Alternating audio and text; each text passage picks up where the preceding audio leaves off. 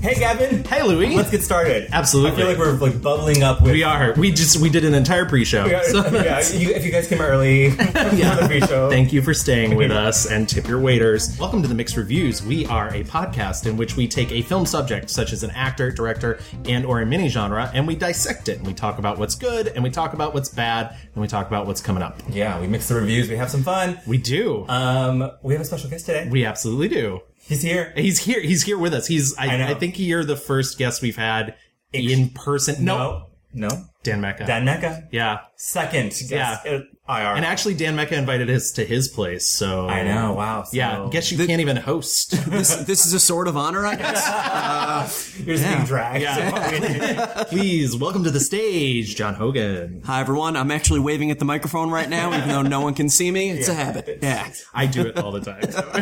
yeah, this is a very visual podcast. exactly, it really is. Um, before we get started with all things this episode, we got to talk really quickly about last episode. Uh, last episode we talked about Melissa McCarthy, who we love, who we stand. Um, I need to, John. Where do you stand on Melissa McCarthy? Like, what, if you had a quick like uh, favorite moment of hers, what would it be? Uh, always loved her. Always found her funny. Can you ever forgive me? Kind of like bolstered her that next level for me for Yes, the most part. Absolutely. Yeah. Um, Correct. You can stay. Yes. you passed the test. I feel like this is the McLaughlin group. What did I have for breakfast this morning? Wrong.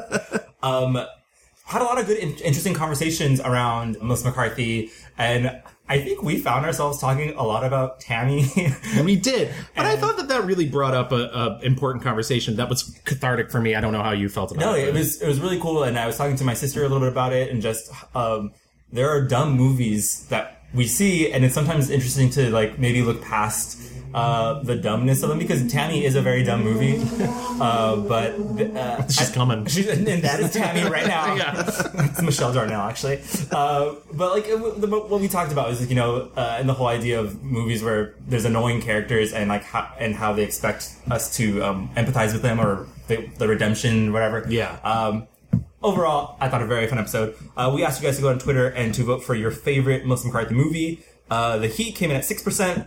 Uh, Can You Forgive Me came in at 23%. Surprisingly, uh, Bridesmaids came out at 26%, and Spy, both of our picks for a five star review, was uh, first place with 45%. Is this in fact the first time we've ever lined up with our audience where we've both because we both picked Spy We as bo- well. And and the audience also picked Yeah. that one. Maybe I think so. Uh, It's a good movie. all things are coming up. Spy. yeah, absolutely. After two years, you're finally aligning with your Yeah, audience. exactly. Yeah. Yeah. Wow. We know what you want. guys, like us, please. Oh, that's me in the mirror every morning. yeah. like yourself. Um, but yes, but Melissa Car- McCarthy was an absolutely great uh, subject, and I'm really happy we Yeah. did that episode, and I had a ton of fun doing it. Yeah, uh, so. I'm sorry that the kitchen flopped, but oh well. Yeah, well, you can't have them all. No. Speaking of comic book adaptations, though. Oh, there we go. Le- lead transition. in, lead in. Come on, Yeah. segues. um, yeah, so this episode we were talking about 90s superhero movies, except we're not. asterisks. uh, yeah. Um, we're not going to be talking about any Marvel or DC uh, properties. So we'll probably bring up Batman. Yes, I think sure. I think it's impossible to talk about this subject without mentioning But Batman. The, they will not, uh, Batman movies and uh, what are the things like sh- uh, Steel? Yeah. Um, uh, the Marvel movies hadn't really started. You get Blade in Yeah, 98, 97, 98. Yeah, yeah. Um, and it like it paves the way for X-Men in 2000, Spider-Man, and that's where you Right. get But the we, modern but they- Marvel. we're not counting them amongst this discussion. Um, so you will not hear Blade come up as one of our picks, Right. Yes. Um, you will not hear uh, us talk about like how Batman was like the best '90s. Like, okay, we, like cool, cool story, bro. Cool story, Gavin. Yeah, sorry. Uh. Some motherfuckers are always trying to ice skate uphill. Oh, we're not talking about Blade? We're not famous line from Blade? Kudos on that. Yeah. Thank you. Why did we choose this, John? I'll let you. Uh, Absolutely. because yeah. You're the one who brought up to us this. Read from your resume. And Yes. Yeah, also, Uh, so, taking things back to 2015, I had actually met Gavin several years ago, and he was on the Midtown Comics podcast. R.I.P.. I had appeared, RIP indeed. God, P.S. I like met um, someone from like an alumni thing, and she, I guess, had stalked me on the internet. Via that, had stalked you, and she was like, "I used to listen to Midtown Pos- Comic Con," blah, blah, blah, and I was like, "Oh my god, That's amazing. Thank Discovering you. I- new fans. Yeah, yeah. I loved that show with Yeah. all my heart. It's a good So show. I'm sad that it doesn't exist. Yeah, and I, I was very grateful that when I was running a film screening series in the city, Gavin had me on there twice to talk about uh, a special event we did with the comic artist Michael Kupperman, who is a genius, um, as well as a screening of the film Crumb, um, the documentary about Robert Crumb. So we got to know each other then. Um, you know, I've been listening to the mixed reviews, enjoying what you guys have been doing. Uh, and I'm actually starting up a new screening series soon. Uh, the first screening will be September 12th at Nighthawk Prospect Park. It'll be The Oh, very Crow. cool. Oh, yeah. Yeah. Yeah. wow, wow, wow, wow." Makes the sense. It lining. fits. Yeah, yeah. Synergy, right? Yeah, yeah. Read the emails, Louis. Not really. Not really. I was just at the Nighthawk in Prospect Park. It's so beautiful. Um, me and Derek cried watching Blinded by the Light. That's a hearty endorsement right there. I was Yes. wondering about that one. Yeah, yeah. Uh, yeah, so we're going to have it in 35 millimeter. There's going to be a conversation with Lee family biographer Matthew Polly afterwards. Wow. A lot of good stuff happening. Very cool. You pitched us on a lot of really good ideas, and actually, the other one that I really liked was doing both Bruce Lee and Brandon Lee, it's because there's so few movies between the two. But I, in the end, I was just like, you know, my love is comic books, and I was like, I need, I need to be able to talk about Dick Tracy at some point. We're coming home. yeah, exactly, absolutely. Very cool. So, what do you? You said that you love The Crow. Obviously, you're doing the screening. Uh, what is it about this like little mini genre that you wanted to kind of get out of this? I guess like I'm just like super because I mean I was telling Gavin and we talked a little bit earlier just like this was an exercise in um, patience, uh, you know, fortitude. Yeah. Uh, there's a lot of um, dredges. You could say a lot of what we're going to talk about will be garbage. We admit that. We embrace that. But the great thing about that is the little bits of sunshine that shine through Yeah. are wonderful, I feel like. Um, you know, it was a time before special effects were at a point where they could really support the types of storytelling that happens in comic books, so they had to be a little Can't more wait creative. to talk about special effects. Indeed, indeed. Yeah. I mean, it's funny because like we talked about a little bit uh, about superhero movies in the future of them, maybe Yeah. in our fiftieth episode, and like we are in super saturation mode right now. Absolutely, for And- sure. And because it's so easy now to do special effects on like literally a fucking iPhone, everyone's doing them. Um, and so watching these movies, even though a lot of them are trash, you can see like a lot of work was put into them Yeah. just to try like hmm, how can we make this look like you know something that's happening because comic books were so um, you know robust and like colorful and like your imagination could like really take you there and then so it was uh, i think a lot of people like wanted to love these movies when they came out and then watched them and were like what Yeah. sad a, a lot of these are placeholders until better movies came out, essentially. Absolutely. In most people's estimation and love of comics and film. Yeah, and it's kind of wild because I think a lot of the movies that we were talking about, um, just in like the quick little research that I did, it still feels like these properties are like lurking out there and yeah. are ripe for like, well, maybe we should make a Phantom sequel, like you know. Uh, Dick Tracy shall rise again. Like that, I feel like that's very uh, uh, close to happening, um, especially as more and more people try and like fight the huge Disney machine. it is the huge you know it's also impossible to talk about comic book movies without mentioning like disney owns everything currently Yeah, Yeah. you know like the only mostly the only comic book movies you are getting that are not disney uh, would be dc which is owned by warner brothers another huge conglomerate and then every now and then you get like a hellboy remake that no one wants Yeah. so a Hellboy remake that not only no one wants, no one watched, Right. Got like the worst reviews. It was gone quickly. Yeah. Yeah, yeah. Um, but okay, all very good things. Um, let's get into our rewind. absolutely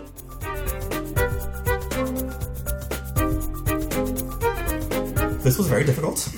Um, Well, there's so many avenues. Yeah. And, I, and I sent an email out, and I realized after reading the email, e- right even before hitting send, I was just like, "Oh, I sound like a crazy person." um, but I was like, "Here's all the topics we could touch on, Yeah, such as yeah. like the boom of comics in the '90s, which was a huge business, the fall of Marvel in the '90s, Yep. which went bankrupt towards the end of the decade, and you also get Image rising, Hmm. you get Dark Horse, which actually started in the late '80s. But what it boils down to is. Batman comes out in 1989. Yeah. It makes four hundred million dollars worldwide. Yep.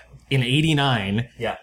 everybody wants their Batman. Yeah, everyone wants that, and everything that comes out after that is compared to that. Yeah. Um, and so, like Gavin said, the, this really starts at the very end of the 80s. Not only did Batman come out in 89, but Robocop came out in 87. Yes. Um, and which, you know, a lot of these movies spawned a billion um, sequels that were like kind of.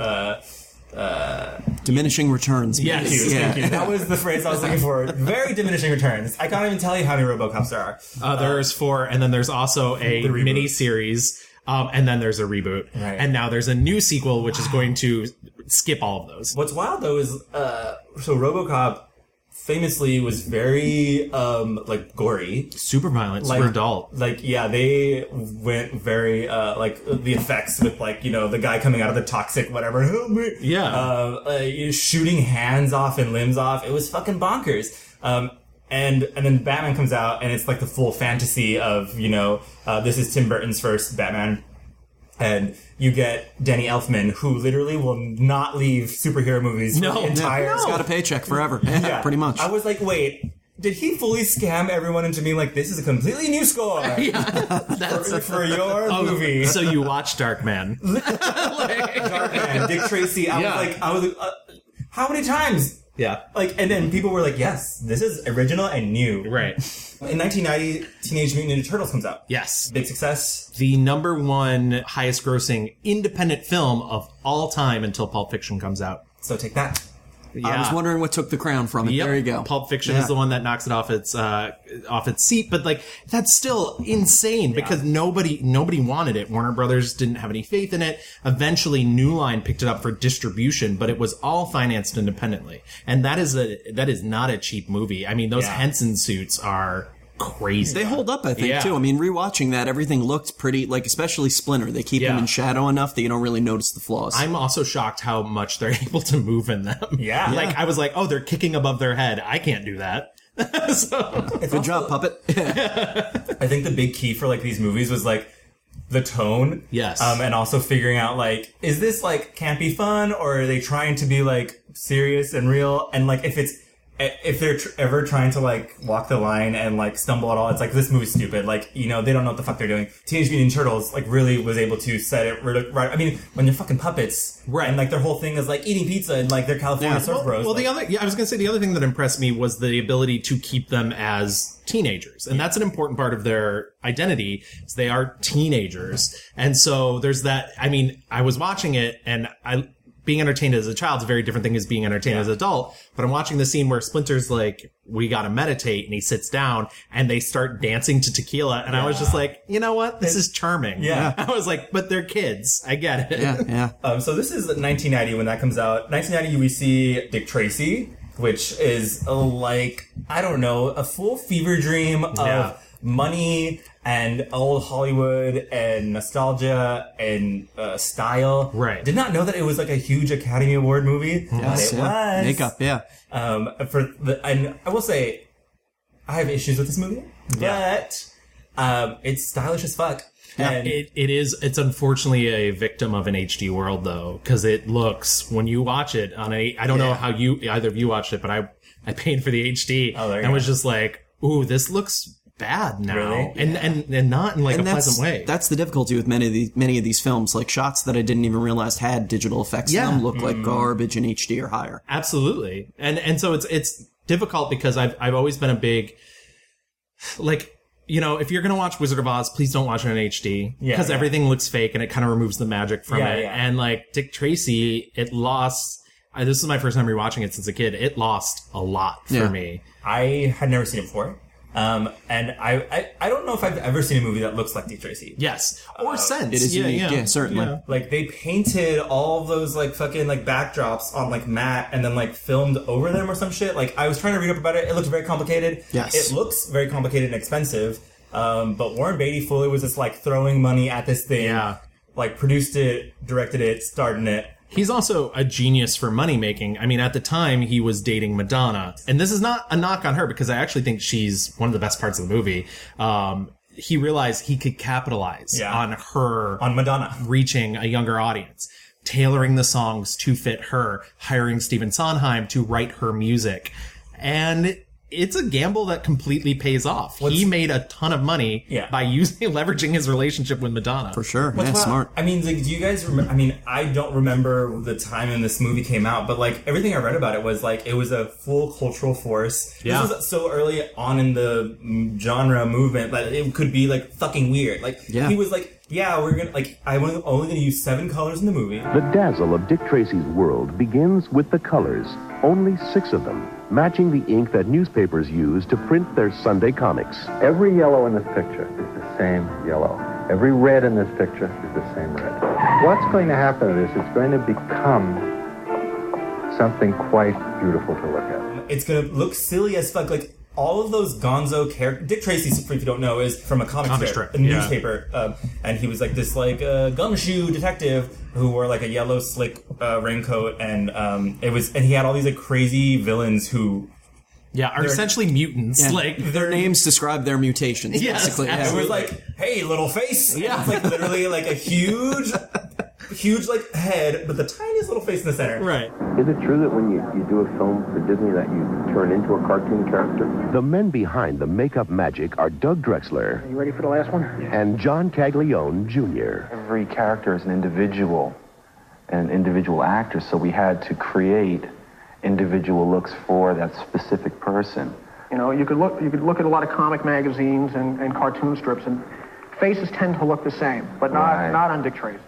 Doug and John spent four months developing each of Dick Tracy's gangsters before cameras ever rolled. What's wild though is like the villain in this movie is a big boy, Yeah, and he's not that big. I, I, well, I, I mean, I'm, I've always thought that that's part of the joke. But the my other, my other favorite thing about uh, you know Al Pacino playing Big Boy is it fully devolves into a point where I'm like, I don't think Al Pacino's reciting lines anymore. I think he's just, saying doing him. Yeah, Yeah, he's just yeah. saying whatever comes to mind. I remember all of you from when I was nothing. Pruneface, you tossed a firebomb in my car one night. Give me a lot of trouble, but I forgive you. Mocha, you put three slugs into me, but I lived. I forgive you too. I owe everybody at this table a little something, but I forgive all of you. Why? Because I put the past in the past. However, a boss who cannot see the future becomes a liability to everyone concerned. It's like Scarface, but intentionally funny. Yes, It's like- It's exactly. really, it's great. Also, real quick before we move out of Dick Tracy, when you're a kid, I don't think you realize he's bad at his job. Oh yeah. he's yeah, yeah. constantly being told everything he's doing is illegal and not admissible in court. yeah. they're He's like, whatever, don't care. yeah, exactly. I just think it's really hilarious that he's like this icon for children of Law and Order, and it's just like, no, he's he's bad. Well, it makes sense for Warren Beatty because he doesn't work well with others. And one of, one of my favorite things I had read that he had said about this was it had never occurred to me to direct the movie, but finally, like most of the movies I direct, when it comes down to it, I just do it because it's easier than going through what I'd have to go through to get somebody else to do it. That's- yeah. Collaboration is basically what he's talking about there. That's uh, too hard. and it was like an, an insane like production like even for it to get to him like there was i don't know if we're gonna talk more about this later but i think the movie really sucks towards women um, Oh, yeah. Oh, yeah. Absolutely. like madonna's whole character is just like you're either gonna be with me or i'm fucking shit up Okay? yeah, yeah. She she literally says in the film, most men don't know whether to kiss me or hit me. Yeah. and it's just like what? Yeah. and then like chess Trueheart, her whole Oh, sh- yeah. And I love, I love Glenn Headley, and so unfortunate that she passed away this past year.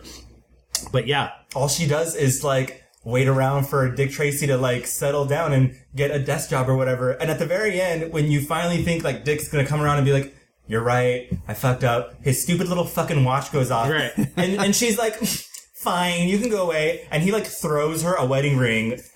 and Uh, she she looks so happy. Yeah, and he like is off to good into more danger with the kid, and she's like, "He gave me a ring, and that's all that matters." I was like, "What the fuck? This movie is weird." It's- Like, I, it's, uh, I didn't love it. I must admit, there was a movie I loved as a child and was so. Dis- I also think, and this is probably a controversial opinion, but I thought it was super boring. as well. Boring? yeah. because it gets routine after a while. 'cause It's Yeah. just their plots to kill him failing Well, for that- and you know, that's five the- minutes at a time. And that's the other thing is I, I feel like in a, in the script's attempt to ape comic strips, it feels like oh they're doing a. But then you get to the like montage sections, like when Oh, they're when she's singing more.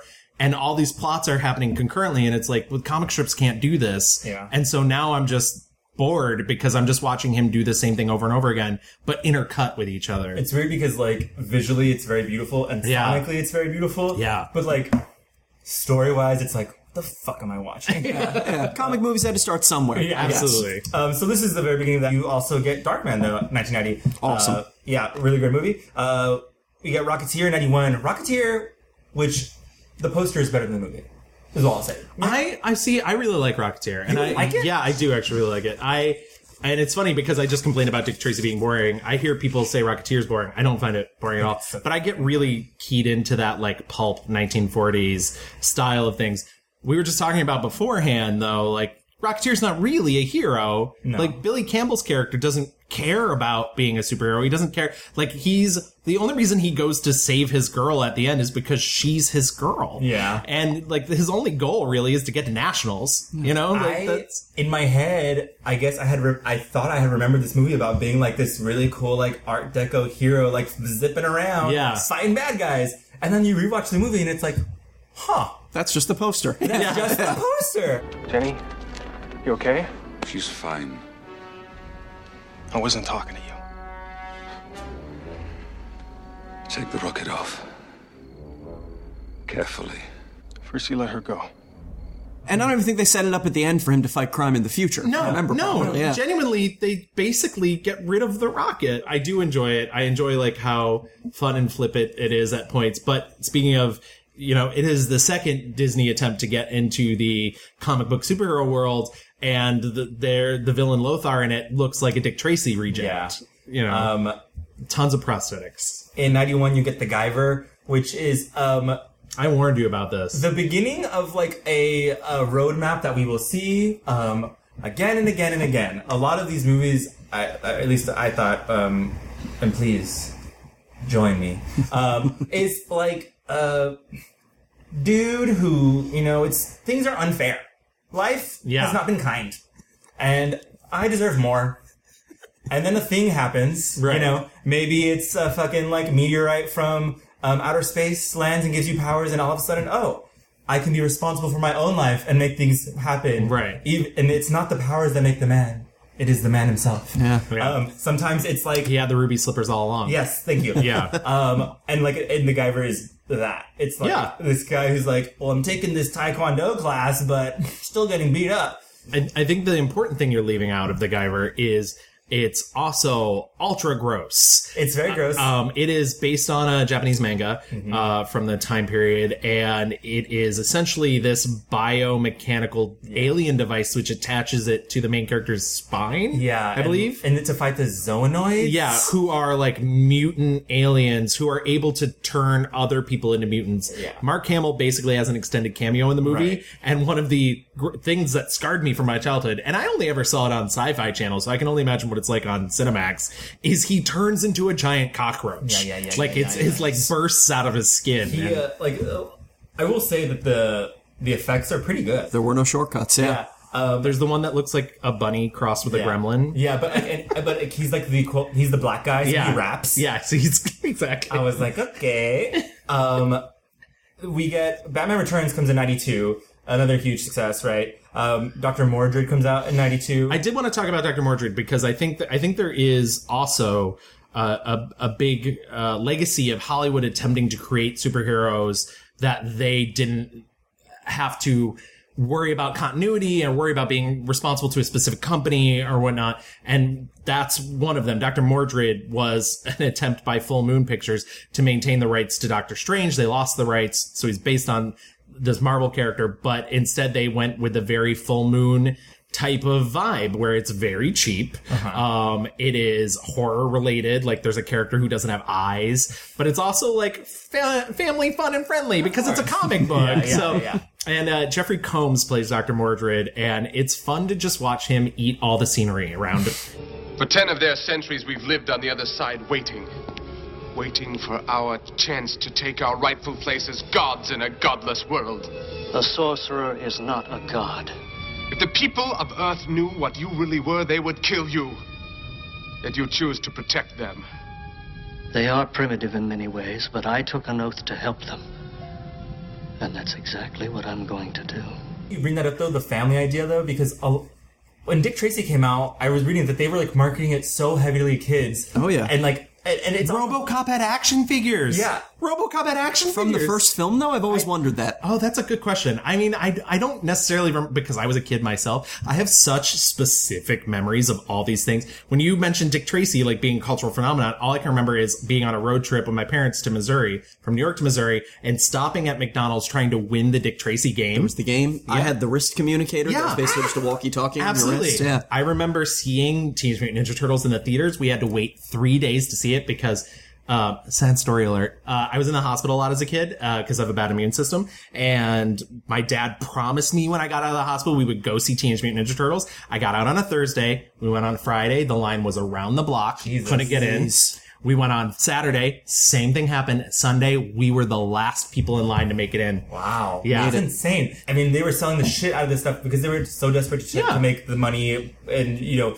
do spin offs. I mean, I'm sure I skipped over, like, Robocop 2 had already come out by this point, I'm sure. Uh, there's like 10,000 different t- Turtles movies that come out Right. this time also. The second Turtles movie comes out a year later. That was out soon, yeah, I remember. The timeline is insane on that. This is not a movie, but I thought it was very important to, to point out. In 1983, Mighty Morphin Power Rangers premieres. Yes. And it's a huge hit for um, Saban, and it's airing For on sure. Fox. And the the tone of this show you see everywhere um, in a lot of the movies that uh, follow it. Um, the Guyver has that like vibe of like we're fighting, but it's very silly. Right. A lot of like gaggy um, tripping and like falling over and like whoa, whoa, like you know the family effect. The, the I guess studio heads thought the only way for these to make money was to not to make it for the whole family, but in the sense that's like um, zero nuance. Zero, It's just like pratfalls and silly costumes and whatever. Um, also, the Meteor Man. Yes. in 1993. That's that's another one that I was talking about where it's the idea that it's completely removed from a studio interference essentially. It's all Robert Townsend and I I get what Robert Townsend's doing. I mean, it is 80% a comedy. Yeah. I would say, you know. Uh, but it's interesting because there are pattern elements from Batman, especially in the villains being the Golden Lords. Yeah. It's also interesting because he's attempting to do time period allegory for inner city 90s. Yeah. And I think his heart's in the right place, but I think he never really touches on the systematic problems of of that. The only he gets close because you find out the Golden Lords are run by a white yeah, Uh, white businessman who's the one who's pumping all the drugs into the inner city. Of course. Played by Frank Gorshin.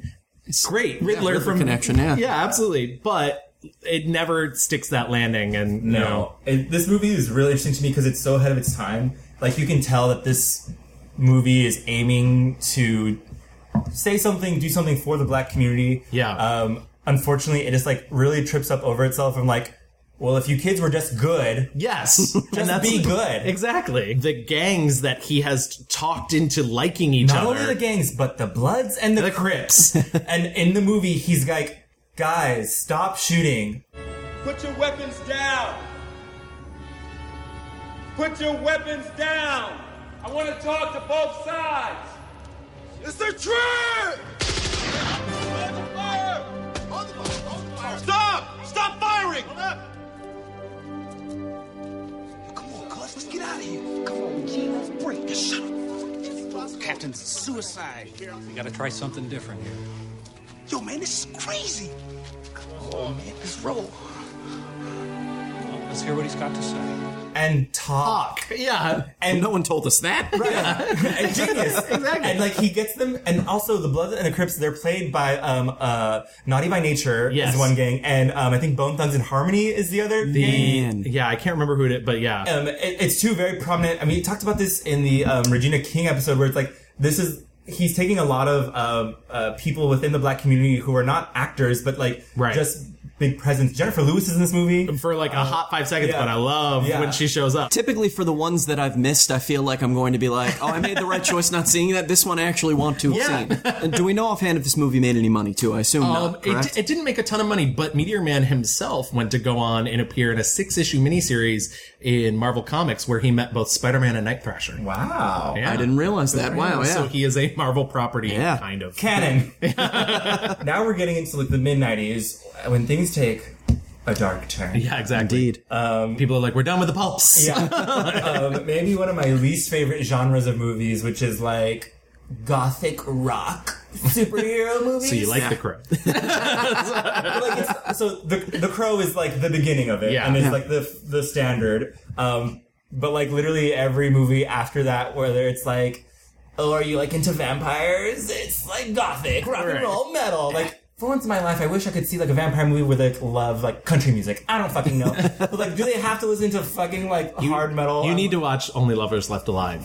You've watched that? I don't think That you applies in that yeah, case. Yeah, That's yeah, right. yeah. That's Uh, addressing all of your concerns. Uh, Um, so The Crow comes out in '94. It's uh, this big indie uh, moment, uh, really genre pushing, right? Um, starring Brendan Lee, the son of uh, Bruce Lee. Yeah. Bruce. And it was oddly one of the only comic films of the time to really embrace both the tone, the look of the comic, like it a trend that you see in many of these films is that it seems that many of the films are embarrassed to be based on comics. Yes. And This that- one is not. And that's a huge through line, unfortunately, during this time period too, is you get a lot of a lot of people talking about uh, you know how comic books are for kids and they want to elevate them to make them into like the, this higher art form and you even weirdly enough get comic creators talking about this we haven't gotten to spawn yet but i found an interview with todd mcfarlane where he's just like I just finished a pretty lengthy run on Spider Man. Then a bunch of us had quit and started our own company, Image Comics. And so at that point, we all had to create a book that was going to hopefully sell for us. So I wanted something that's just really cool and it's dark and it's mysterious, it's funny at times. It has a more intelligent, sophisticated sense about it. Given that it's still a guy in a costume with superpowers, it's really more sci fi ish instead of comic bookish. it's this weird mental block where they people seem to think comic book movies only exist for children and they need to turn them all into Moby Dick. And I think that's really one of the successful things Marvel has done where it's just like, hey, guess what? Comic book movies are for kids, but they're also for adults and they're for everyone and we're just going to make them like that's not a huge defense of Marvel, but No, it's but- also what's making them work. But it's also the idea that like entertainment made for kids and younger people can have meaning and Right. are important. Like just Yeah. because it's for kids doesn't mean like there aren't good lessons that you can like take on for the rest of your life. Like give me a fucking break. It's Right. not, you know, rocket science. And it's just like all snooty garbage bullshit. And that there's a reason why um, you know, I think Dick Tracy and Black Panther are tied for the most Academy Awards when they won four each. Um, might be three, could be four. I don't know.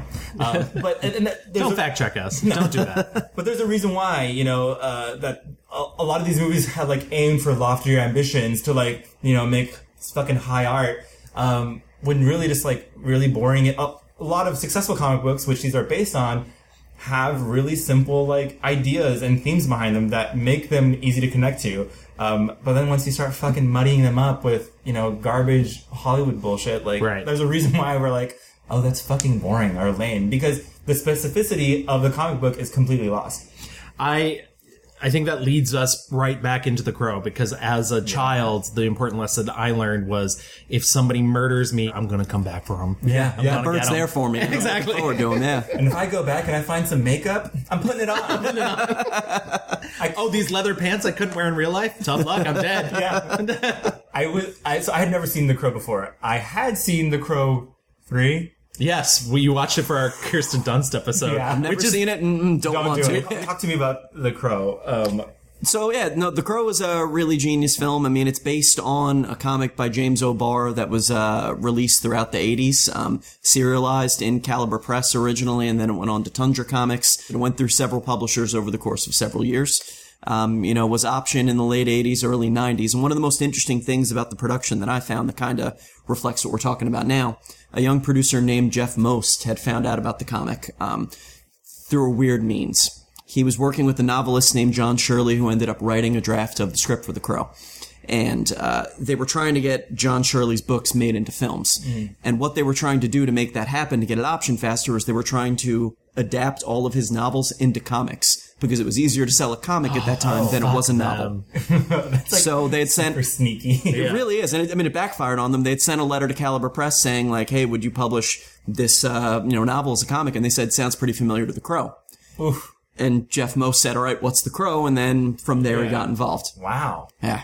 Um, and the Brandon Lee factor. I mean, so famously he died uh, with the there was an During- accident. yeah, during with the like shooting. a blank on a gun blank, right? There was basically a deactivated bullet that wasn't deactivated properly. It got lodged in the barrel of the gun. A blank was used later and knocked the bullet out. Yeah. Fucking tragic. Yes, yeah. So several things had to go wrong to make that happen. and Basically, he was so young, um, and I don't know. I, I I don't know a lot about Brandon Lee and his career, but he certainly. I mean, the movie. So the movie comes out, and it's already really dark material. It's like s- unlike other comic books that Mm-hmm. you've seen before. It's it. I hate making this comparison, but uh, kind of like in the Heath Ledger situation with Batman, it was like that X Factor thing, like oh, really dark and moody thing, and then like tragedy struck. On, Yeah. like, Right. and so uh, it became a huge hit. Right. Yeah. And I, and I don't want to take away. I mean, obviously that is the ma- that's ninety percent of the. But I think Alex Proyas's direction is is really iconic and weird and strange. And they speaking of colors, unlike Dick Tracy, where they're like we're using seven colors, a lot of it was like we're using two colors. I think that as a genre, comic books hardly been explored in film yet. I think most of the films that have taken comic book as a start point have really not grabbed onto the essence of what comic books are about and what that market is interested in, what that, that audience is interested in. Right from the first meeting I had with Alex, we discussed removing um, greens and blues and really controlling the palette completely. We've censored across the board any any coal colours, any any blues, greens, or anything like that. And really tried to create a monochromatic palette with with red. And So in terms of colour, the red is kind of the revenge colour. Whenever we get into the bad guys, we're trying to introduce elements of red. I don't know. I, I think a lot of the way that miniatures are used in that movie, a lot of the POV shots of the crow, and I don't know. It's it's got a lot of style to it, but I also think it's, it's from a double edged sword because it's this weird era where movies themselves are starting to look more and more like music videos, and you're getting a lot of these Yes. directors who come from that era. Yeah, Eh, but in my mind, that works a little bit better with comics just because you have static images lined up, you know, that together make meaning. So a montage makes sense Yeah. then. The kind of cutting that you see in a music video makes sense then. Absolutely. And and especially for this film. I mean, this film is I mean, I I grew up I didn't know anybody who didn't have the soundtrack to The Crow. Like I think it just I mean, I'm slightly older than you, so it's like that definitely. I mean, I dressed. Was it Creed? It Yeah, was just no, it was Creed. just Creed. Um, you know, but I, you know, it was a lot. It's like Nirvana and Nine Inch Nails, and uh, you know, I like I remember dressing as the Crow for Halloween when I was like 11. I mean, Um, yeah. Yeah, the, and like the, the best characters always have like the easiest to do makeup, the Yeah. most iconic things to do. But I remember, I so I watching the movie, I was like, oh, he's just doing angry makeup, like he's, Right, right. He's angry, like he's realizing he's dead. But and I he's also like- think his performance is really charming, and I know I know it's a very silly kind of kind of. But the the line that's always stuck with me is the when he meets the young girl for the first time since he's come back to life. What are you supposed to be, a clown or something?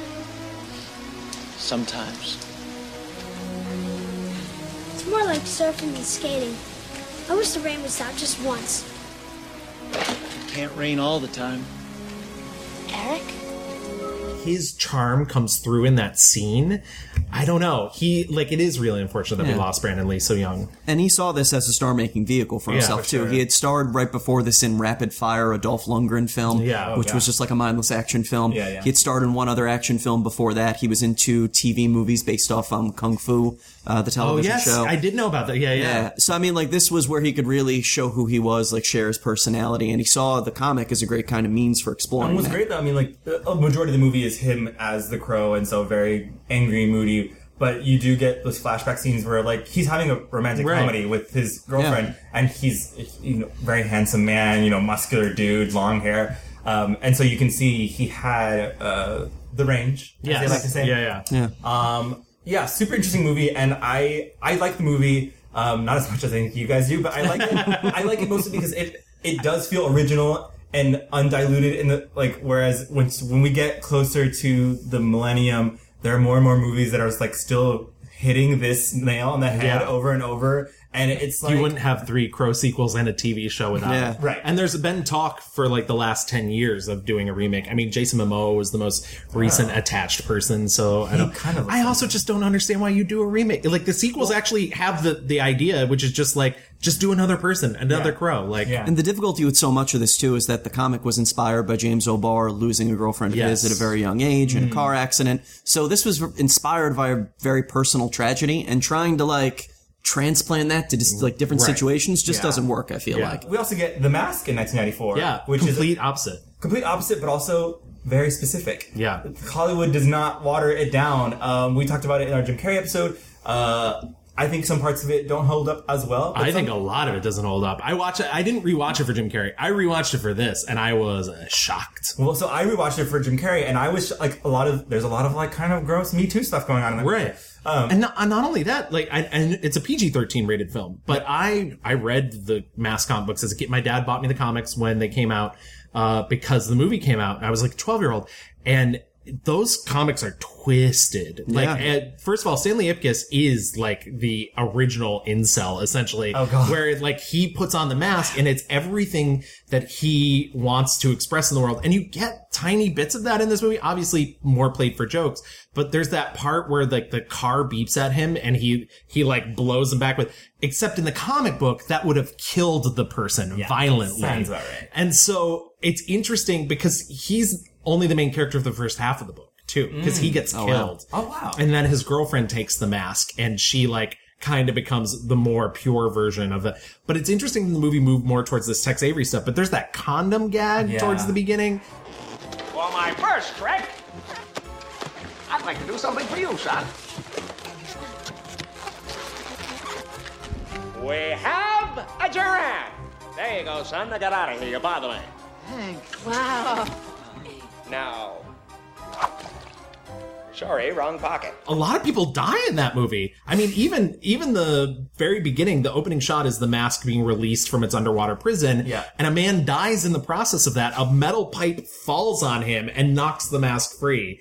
And it's like, oh, there's a blood sacrifice in For- order for the mask to come back into the world. But but because of Jim Carrey's presence, Right. There's a lot of iconic, like silly, you know, when he makes all the cops dance together. Yeah. like there are a lot of moments at Cameron Diaz that, as kids, we were like, "This slaps, it's Yeah, awesome." But absolutely. as adults, like, it's not even subtext, like actual text. We're like, "Oh, this is fucking-" right well because there's a lot and there's a lot of talk of the like nice guys finish last and like and and it's funny because the message seems to try and impart like well he speaking of he didn't need the mask he had the ruby slippers all along yeah he didn't Again. you know It's the same thing. Yeah. but but he does need the mask yeah he still uses the mask to succeed in the end and then throws it away Yeah. so Um, in 1984, we also get the Shadow. Yes. um, which uh, is Alec Baldwin trying to do a thing. I I love the Shadow unabashedly I even rewatched it Do, I know do you like I- the character, the film? What do you prefer? Like what's I, li- what's I makes like you- the I like the character, but I do like the movie, and I love Russell Mulcahy. I think what's brilliant about him is I genuinely don't think we would have the modern action movie without him, for better or for worse, for what people.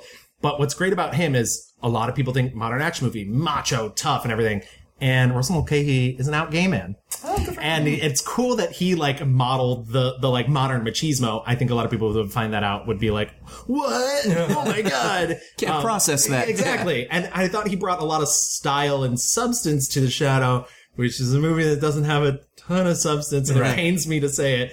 It is a bad villain. Like that's a lot of people complain about the villain. Schwan Khan's not exactly the most threatening person in the world. I think there's a lot of fun stuff in it. There I is. think Alec Baldwin pre calling his daughter a pig is very charming Dreamy. and In uh, general, not just this yeah, one. yeah, exactly. Um, and uh, Penelope and Miller, so much fun in that role. And I, I think like the silhouette of the shadow is very cool. Like Yeah. the idea of the character is really cool. Um, there Tim is- Curry's great in it. Yeah, Tim Curry's very good in it. He's in there, yeah, as yeah. soon as I saw Tim Curry, I was like, he's a bad guy. Yeah. he is a bad guy. And uh, wh- what's great about him is at the end of the movie when he's hanging out with the bad guy and Yeah. and the shadow like tries to dehypnotize him with his mind powers. Swan Khan's basically just like, oh no, he came to me. He didn't want like I'm not doing anything to him. This guy's bad. The Shadow is the first movie that I saw on from this list that reminded me a lot of Dick Tracy in the style I sense because there's a lot of like there's scene where they're fighting on the bridge. Yeah. Um,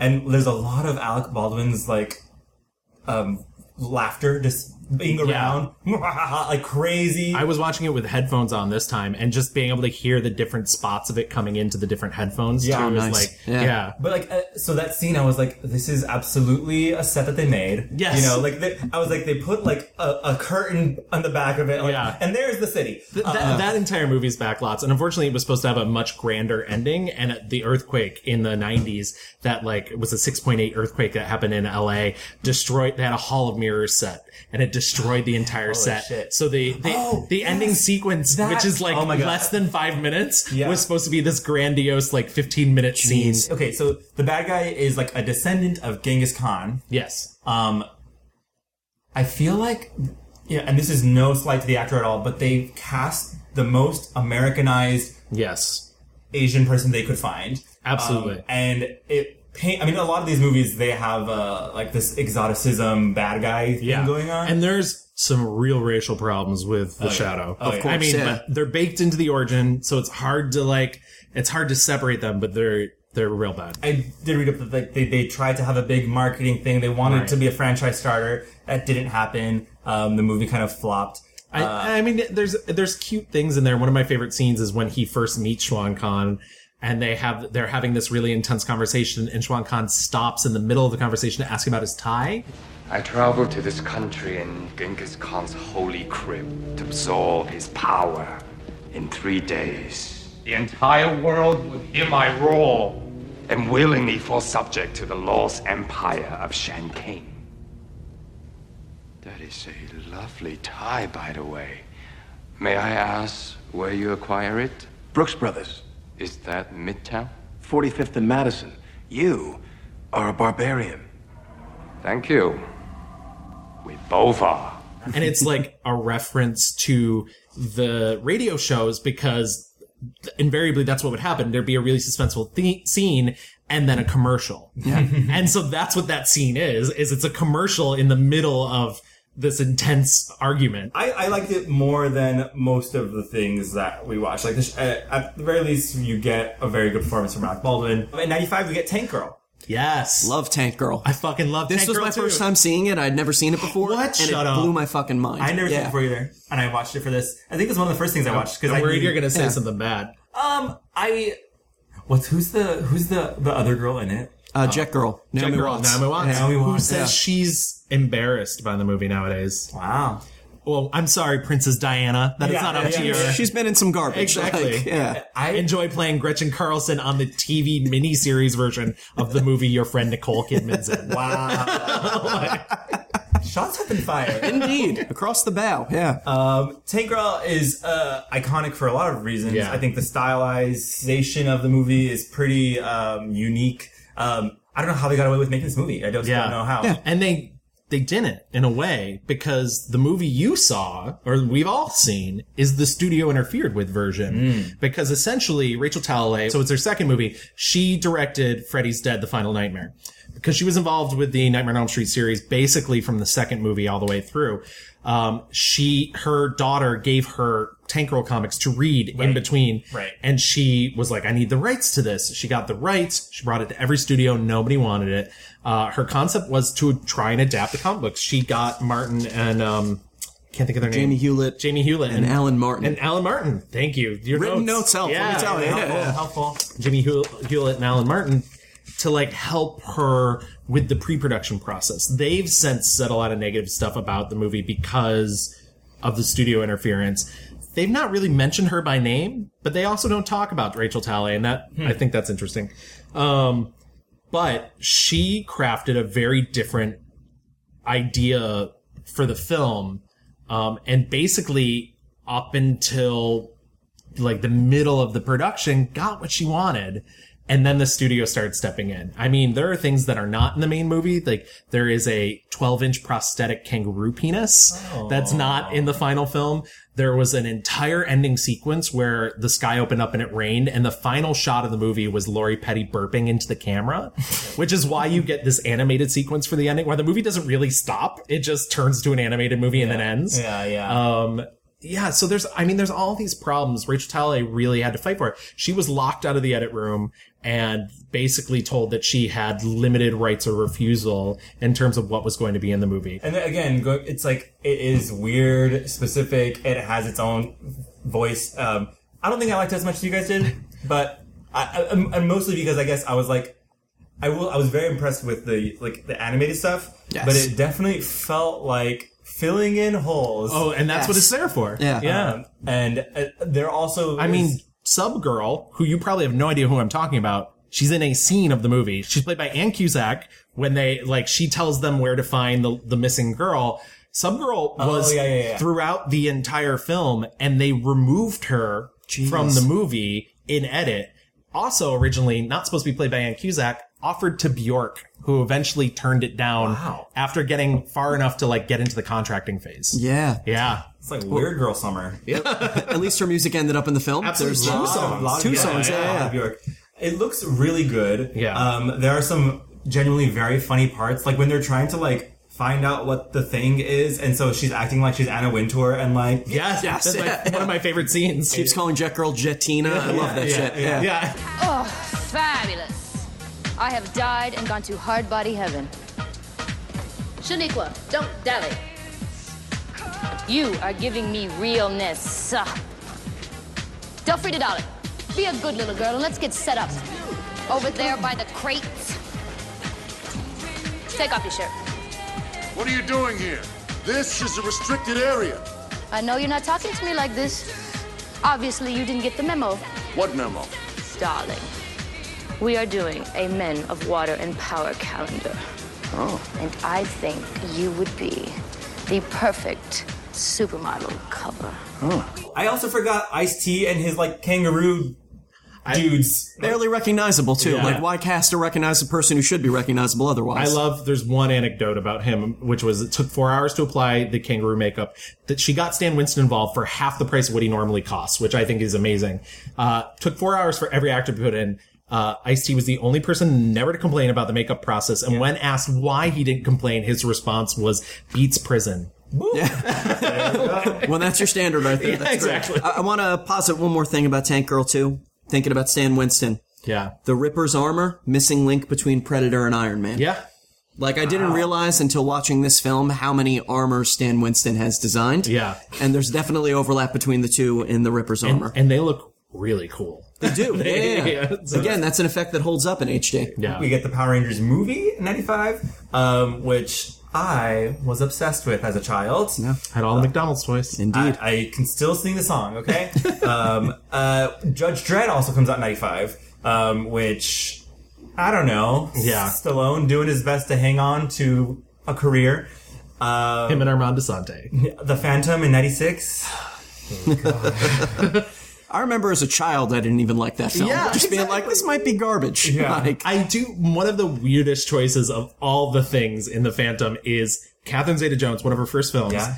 as the villain, as one of the villain's henchmen, and she, like, loves The Phantom from Yeah. the first time she meets him. Literally meets him and kisses him right away. Right. And then proceeds to like nag um Christy Swanson, actual monster Christy Swanson. Um and uh and, like nag her every time she's around, just like, oh well, the Phantom loves her, and it's Yeah. like, is she fourteen? Yeah. it is a very fucking weird movie. Um, I'm sure we'll talk about it later. Uh, also, uh, and like literally after like we peak in '95, and then we're coming like we're getting closer to the millennium. Yeah. and it just feels like full toxic wasteland of all these movies. In '96, we get Barbed Wire.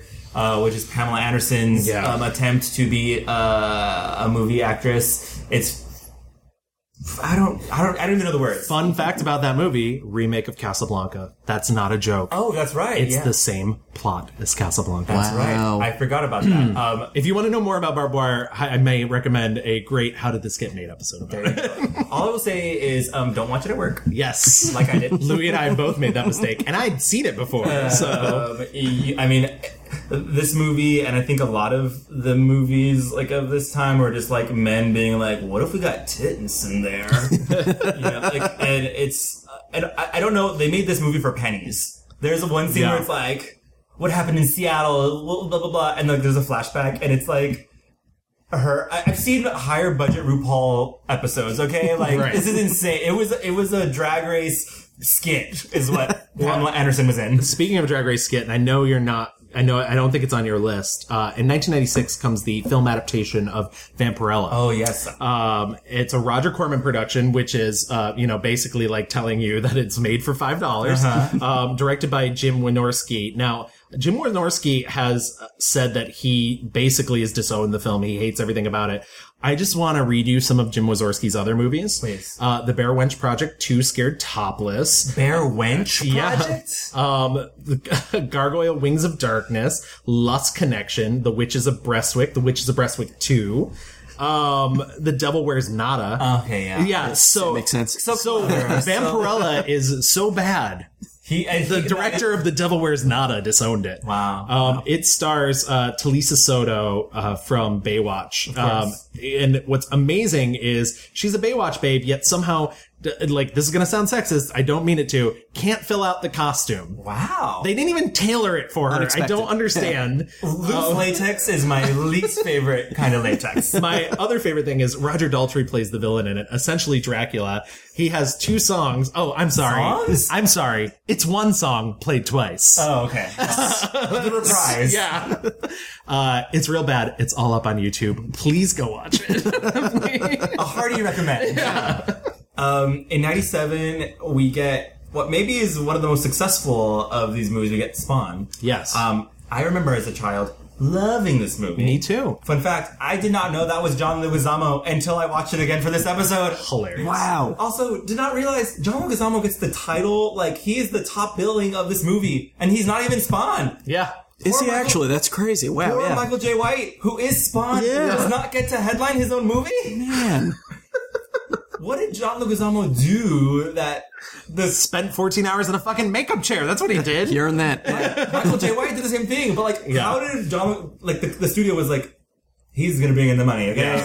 Not the main character, the clown. What's his name? It's like Uh, The, clown, and, and the violator. Violator, yeah. John Leguizamo was fully doing Robin Williams, Yes, as the 100%. genie. Yes. It's it, Yeah. it- and- but like evil, But sadistic. yeah. Yeah. it- it's fully that. Um, yeah, Spawn. How great is it to see the giant image comics guns in real life too? Oh my god. Like yeah. and just carrying two of those around, My- like in well, multiple scenes. Speaking of effects, this is a movie that holds up not an inch. Uh, all the CG stuff looks really terrible. It's funny. The cape is just like Yeah. somehow I don't know like. They were like cut and paste and They they genuinely believed they were making the next big thing. Yeah. The guy that directed the movie had worked on Jurassic Park. That's why they hired him.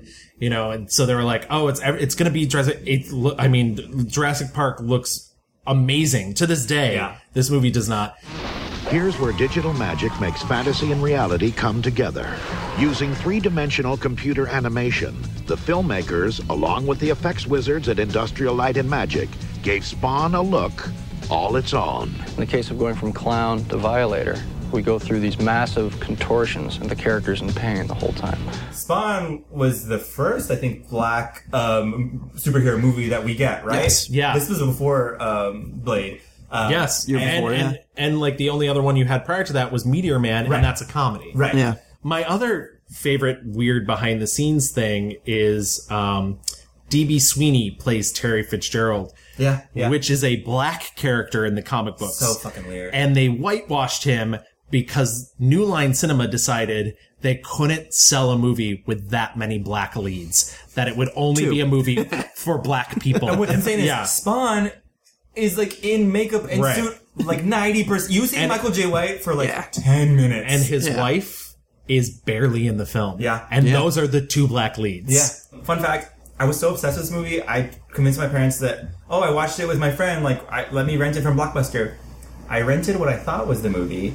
What I actually got was the um, cartoon, Oh fuck yeah. which is aggressive. yeah. Tense, yeah, yeah. There's like a f- scene with like the clown and like a bunch of like naked ladies and I- like fucking. I remember like putting it on and I was like, if my parents catch me watching this. Right. I'm fucked. Uh, 97. Just so we know, Batman and Robin is being released at this point. yes. I am a famous defender. Love. I think Batman and Robin's a better movie than uh, Batman Forever because, as I've said many times, Batman Forever is a movie in the closet, and Batman and Robin is out and proud. There you go. Sure, yeah. Justice for Uma Thurman as Ivy. Of course, yeah. Gay icon. And I mean, we're getting to the end, you know? Like in 99, we get Mystery Men. Yeah, which I think is an interesting case because I rewatching Mr. Men. I will say, as much as as much as this topic seemed to pain you a bit, Louis, um, mercifully, almost all these movies are 90 minutes. Yeah. Yes. Easy to They get are through. quick. Yeah. Mystery Men is not. Mystery Men is a full two hours. Why did we, re- I rewatched this for another episode? Why was it? Superhero teams. Yes, superhero teams. Yeah. Um, and I, I think I remember I said I, I, I remember not liking it before when I watched Yeah. it, and then rewatching it, I was like, this is a movie kind of in the same vein of like regular person who needs the thing to become good or you know fulfill himself. And I remember thinking uh, on, when I rewatched this, I was like, oh, this is like the culmination of all of that. These Right. are normal people who want a place to feel connected to something, want to feel part of a team, who aren't special, right? And realizing you don't have to be special to matter. And and I do think there's a lot of good stuff. I mean, there's definitely a half an hour that can be trimmed out of it, but the I I do think there's a lot of stuff. I also think there's a lot of big swings for jokes that don't work. Yeah, but I do think there's a lot of jokes that work. And also, what's interesting is, and I think I mentioned this in the superhero team episode.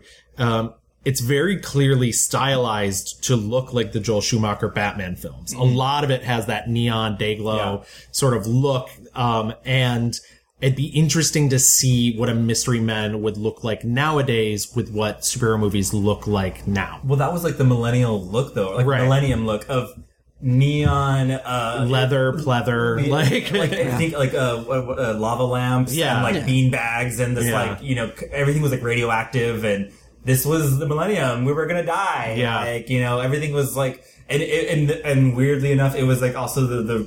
It was the resurgence of disco filtered through a digital era, Right. Oh, you yeah. know, so everything was like sparkling and shiny and big and loud, um, but also like just like dunked in like a radioactive tank of I don't know. No, that's icy cooler. That's super astute. And uh, resurgence of Jennifer Lewis again, There ninety you go. superhero Yes. MVP, Yeah. playing uh, the shoveler's wife, and she's really great. Um, were there any movies that I missed? I'm sure there are. Men in Black for me was the Yeah. only um, Yeah. kind of uh, interesting part because for me that also is the linchpin between the practical effects and the digital effects Yeah. of later. Yeah. because Spawn could have been that, but the digital effects were so shitty that it really didn't ride that out. And, and I do like, I do still think a lot of the effects. I think they're also bolstered by, especially a really amazing performance by Vincent D'Onofrio for sure. Yes. But Yeah. but I think the digital effects, for the most part, in Yeah. Men in Black hold up. the final scene is great. I watched Yeah. it yesterday. Everything still looks wonderful. You know.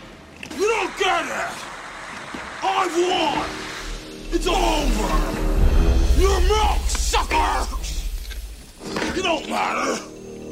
In fact, in a few seconds, you won't even be matter! You're under arrest for violating sections 4153 of the Tyco Treaty. So hand over whatever galaxy you might be carrying and step away from your busted ass vehicle and put your hands on your head. Men in Black One is a true pinnacle of success w- in this arena, And that was based off of Malibu comic. It wasn't originally Malibu, and I can't remember the name of the, the comic company before Malibu bought them. But Malibu eventually became Marvel. Yeah. So, I mean, Marvel bought them up. It wasn't like Marvel started in the '90s, you guys. started as a small little scrappy company Right. called Malibu. but but it is interesting. And real quick before we move out on our rewind, because we spent a long time in our rewind, but I do want to talk about the fact that you know, uh, m- as I mentioned prior, w- before talking about the movies, Marvel goes through a really tough time in Yeah. the '90s Yeah. because there's this huge boom, and part of it is you know everybody's making variant covers, everybody's doing vo- uh, foil covers because everybody wants their comics to be expensive and they want them to pay off in dividends, and it doesn't work out. Marvel also shoots themselves in the foot because they buy their own distributor. Yeah. Mm. And it causes them to go bankrupt and eventually sell to Diamond. And now Diamond is the only Only. comic book Steve distributor. Geppy. Yeah. Yeah. Which is insane that we're still in that. What a thir- fun monopoly. Yeah, exactly. 20 years later, we're still in that position. Um, and really the only thing that saves Marvel because DC is fine because DC's already owned by Warner Brothers. So even though DC's not pumping out, you know, other superhero movies, they're only pumping out Batman movies. Um, they're trying, they tried to do Superman Lives with Yeah. Tim Burton and, yeah, but you know, the thing that saves Marvel was that their asshole, the person who owned them at the time, Ron Perelman, starts selling off their properties to make films out of them. Yeah. You get Blade in 1997, and then you get Fox's X Men in 2000, and Sony's Spider Man in 2002. Yeah. And that's it. Or And- Mm-hmm. 2001. And that's it. And that's that- what brings them back to Right, life. And now we're like that. That leads us to the modern era where we are now. But it's funny to think like I was ro- watching The Crow. Like not all I can think of, but I was like, oh my god. This, when they made Daredevil, they tried to make The Crow. Yeah, like, basically, yeah. the whole, 100%. like the church thing, like falling out the window thing, like you know the dark moodiness. A lot of uh, the DNA of uh, Marvel movies now are still imprinted in these like older uh, movies that were really just experimenting to try. I mean, their experiments in trying to make money. Yeah. Okay, great. Let us move into our reviews. Since you're our guest, John, why don't All you right. go first with your one star I'll jump into it. Uh, you know, been a big fan of The Crow for the longest time. As I said, I have never seen any of the sequels, Good for you. any of the spin-offs. You were Save your- smart. Ah. save yourself. Until now. um, I'm so sorry. City of Angels is just shit. Like, Yeah. there's no other way to talk about that. And I think, like earlier, like I was saying, the fact that The Crow is based off a personal tragedy. It had its own tragedy involved in it with the passing of Brandon Lee. Um, the fact that they tried to continue the series after that, you Yeah. know, is is telling that they were just stretching a concept that couldn't go that far. You know, the uh, writer and artist who created the comics, James O'Barr, even tried writing a script for a sequel and just Yeah. couldn't do it. Right. Famously gave up on it um, and told director Tim Pope, develop something on your own. Make sure it honors Brandon Lee's legacy, but yeah. Well, thank God he brought his friend David Goyer in. But like, did did the writer ever say like maybe we shouldn't do this? Like, well, I just can imagine like the whole idea of you know our star died tragically and. You know what? Let's just make some more money. Like, what the Right. fuck is that? Like, what the fuck? It's so disrespectful and gross. Well, the Weinsteins were behind this. Keep that in mind. And, and the other the other thing is, as much as I just made fun of David Goyer, or David Goyer's original pitch was like, "Well, I don't want to do Brandon Lee again, so we're go- if we're forced to continue it, make Sarah the girl from the first movie, the Crow, and the Weinstein's were like, no, And I did not realize in City of Angels that the girl tattoo artist was supposed to be Sarah. Yeah, Sarah. Until I read Wikipedia afterwards. You're like, "Ah." Like, it was yeah. So I mean, it was just it just seems like they're struggling to make something work that's just not going to work. yeah, Um, you know, generally, I mean, from what I understood too, there was a 160 minute work print after the film was finished, and it was cut down to 84 minutes. Yeah. Um, you know, and they had actually, you know, the director Tim Pope and David Goyer had set out to create a new story. Apparently, in the editing room, the Weinstein's tried to edit it as much as possible to look like the first film. Yeah. So I don't even know if there are the germs of a good film here, Yeah, but all I yeah. know is what we have is trash. I'll start with Nemo and then work my way up the food chain. Where is he? He's an old pervert. He hangs out at the people around on Deacon Street. Congratulations, Mustang! You just bought yourself a fighting chance!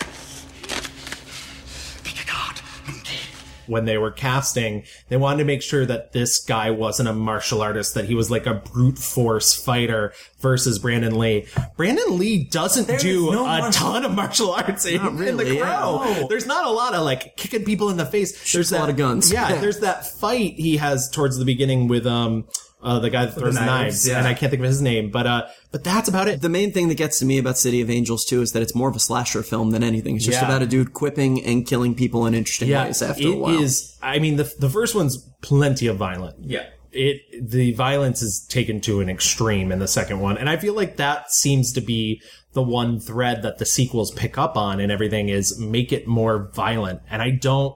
I never watched the first Crow movie to like I wasn't getting off on him killing these people. It's satisfaction to a, an extent because you want this character to get his revenge, right? And like I said, the sequels just take It's that. the Saw effect. Uh, Yeah. You know, like same thing. It's like how can we turn up the, the volume? yeah, what's on- the more creative way that all these characters can die? Yeah, which is just like, okay, we got it. Great. Like, the substance is just like less and less, and it's more just about the torture porn of it all. So, good pick. Very good pick. Yeah. Thank you.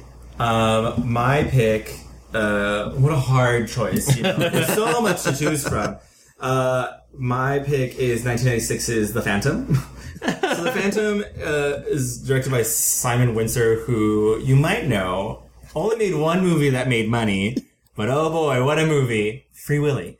So The Phantom, which I just gotta say, I'm looking at this, the poster right now. It says Slam Evil. Slam Evil. Does he say that ever in the movie? No, I think so. Yeah. Um, gotta give him props for the purple. Love, love the purple um, situation. But that's about as much as I like in this movie. Um, Billy Zane stars as um, the Phantom. The whole idea or plot with this movie is um, a young boy gets thrown off a ship. Um, because like an evil gang of uh, pirates, yes, but not Yeah. just any pirates, Asian pirates, Asian pirates, um, Asian pirates in Africa. yeah, yeah, Asian pirates in Africa um, he washes up on Bengala, which is like this vague uh, island in Right. Southeast Asia, maybe. Um, it's it's basically the reverse of Wakanda. It's Yeah, like yeah. like it just never technologically progresses. It's basically just a giant skull. Right. and so this happens in the 16th century, and this young boy, like, he gets found by this tribe of people, and for whatever reason, they're like, you're gonna be our, like, super cool king god character. they give him a little ring. Yeah. And so for 400 years, the phantom protects them from things, I guess. And I guess. And he, the phantom gets passed down from father to son. Cut to 1938, and we have Kit Walker, um, which is Billy Zane, and he With the floppiest of hair. floppiest of hair. Also, he has one scene where he's shirtless, and I'm like, oh my god, he worked so hard for this one scene. You want to know how long? Like, because you know everybody's like, "Oh, I spent three months intense training." You want to know how long he worked to get that body? One year. I mean, he looks great. one whole year. He, Yeah. he looks great, but it's one scene, and he looks like he is snatched. His waist is Yeah. whatever, and he's like glistening, and the hair is like perfect. Yeah. Um, whatever. You know, uh, there's uh, who's the bad guy? His name's uh, Xander Drax. With two starts, yeah, it starts with an X, ends with an X. Played Nice. by Treat Williams. Is he played? It's just, Or is it just Treat Williams? um, and essentially, the whole plot of the movie is there are three skulls out there, and if you get them together, power, right, world domination, whatever. Um, thing I didn't know: the Phantom has no powers. No. Oh yeah, just a dude. Just a dude. And a wolf. Yeah. Oh yeah, and a horse and some Colt 45s. Right. Yeah. And I was like, wait, what? What? What? What? Eh, The movie also skirts. It's 1938. There's no historical like context of like Nazis or Right. like colonialism. It's just like fuck. I don't understand. Anyway, um, hot white girl comes. Christy Swanson, original Buffy Vampire Slayer, Yes. conservative monster. Yes. um, and she's like, "Oh, Kit, where you been, girl?" Like, and he's like, "I had to go after college to do things with my family." and oh my god, my favorite thing is so he comes to New York because uh, bad things are happening, and he can't pay his cab driver because he only has. I don't know, fucking rubies, no, but no, jewels. Yeah, he does. He doesn't have money, but so he's like, "Oh, I'll give you this." And there's like a close shot of him giving him the rubies and jewels, and I'm like, "Why are you showing us plastic stones?" Right, right, exactly. It's like, it's like, oh, you stopped by Claire's before? I was like, they're not even convincing like doubloons or whatever. It, it- they are little pebbles. We didn't have to see those. No, exactly. It's weird because in my brain, I thought I liked this movie. I thought the fa- okay here I, uh, there are only um, the Phantoms that I prefer: Danny Phantom, um, the Phantom Regiment, which is a marching band, um, uh, the Phantom that can like suck a dick. It's so bad. I have the ring in the other room. I genuinely Oh, Close do. the door. We- Close the door. Before I forget, um, so behind the scenes drama, uh, Joe Dante was originally attached to direct. Um, he Would've developed looked better. and he developed a script with Jeffrey Boehm. Um, they originally had written like a tongue-in-cheek, um, you know, kind of spoofy situation. Uh, the studio said, "Nah, bro." And so, according to Dante, here's a quote: "I developed a script um, as a kind of spoof. We were a few weeks away from shooting in Australia when the plug was pulled over the budget, um, and this is fucking weird. The presence of a winged demon at the climax. Studio didn't want that. Uh, a year or so later, it was put into production. Sans Demon only nobody no- seemed to notice it was written to be funny, so it was disastrously played straight. Um, many inten- unintentionally funny moments were cut after our raucous test screening, and I foolishly refused money to take my name off the picture, so I'm credited as one of a zillion producers. Which is fucking psycho. Yeah. Um, I don't know if I paid attention enough or should go back and rewatch. Like, is this a funny movie that they just didn't know? I just watched it recently. It's not. What is this, a ship full of women? All my pilots are women. Interesting. Excuse me. Who are you? Good is married.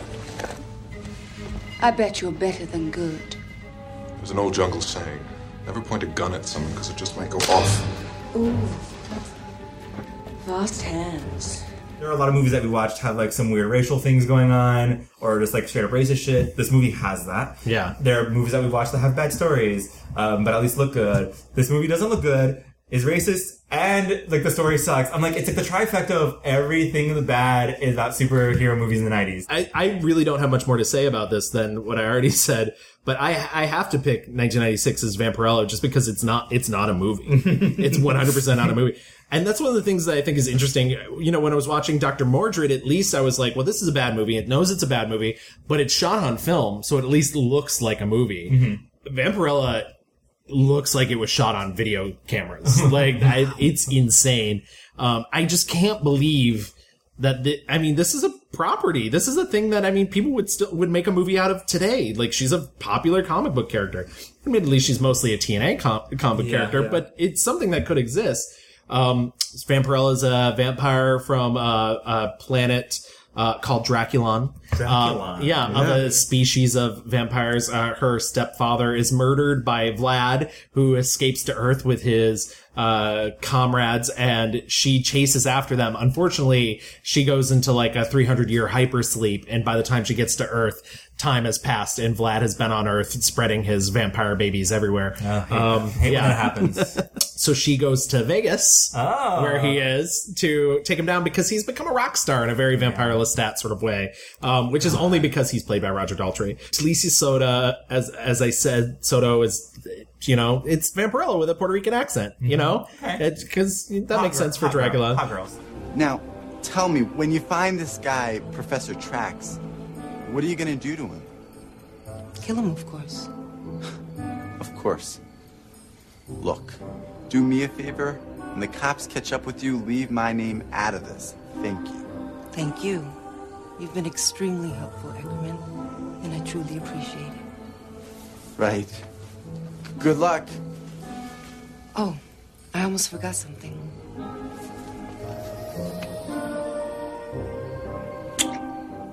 Farewell.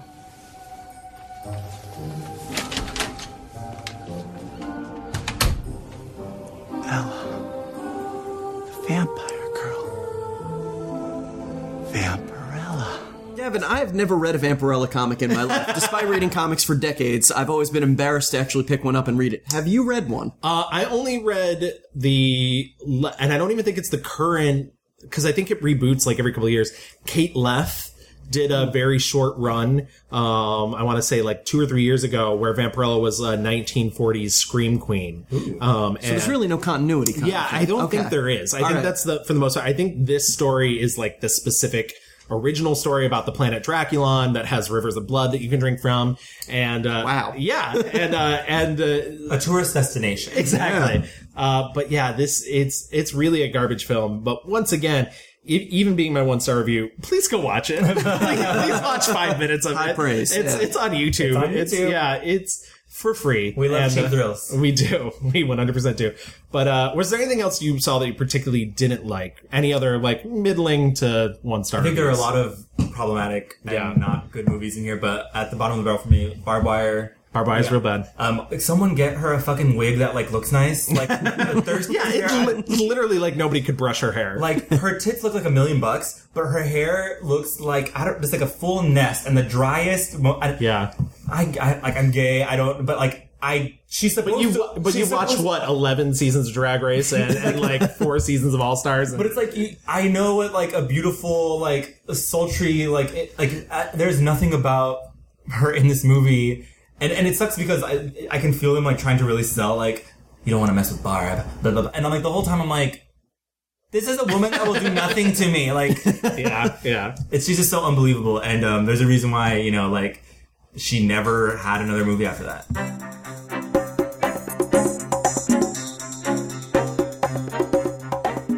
once again, we're gonna put you on the hot seat as the guest. What is your? All right, once again, I'm really going to surprise you guys. My five star is The Crow. Whoa! I am shocked. Get out. yeah. Two quick reasons for that. Like, you know, it- first of all, I have the nostalgia for it, you know, from watching it as a kid. It was the first DVD I owned, so Oh, it got a wow, lot of wow, views as a kid. wow. Um, but Mine really, was like, Cruel intentions. It also got a lot of views. Uh, Wink. wing. Not enough butts in the crow for me. Um, yeah, no, very dedicated to the film itself. I mean, sorry, the film itself is very dedicated to the comics, I would say. Yes. Um, you know, the kind of visual shorthands it uses where like the flashbacks are kind of that blurry, gauzy vision Yeah. of it. You know, in the comics, it was a kind of a watercolor wash. So like they managed to pay tribute to the visuals from the comics in that way, especially with the color palette selection. It was a black and white comic originally, so just Yeah. throwing in little dashes of color um, really stays loyal to it that way. But you know, at the same time too, the dedication of everybody h- behind the camera was great. Behind and in front of the camera at the same time too.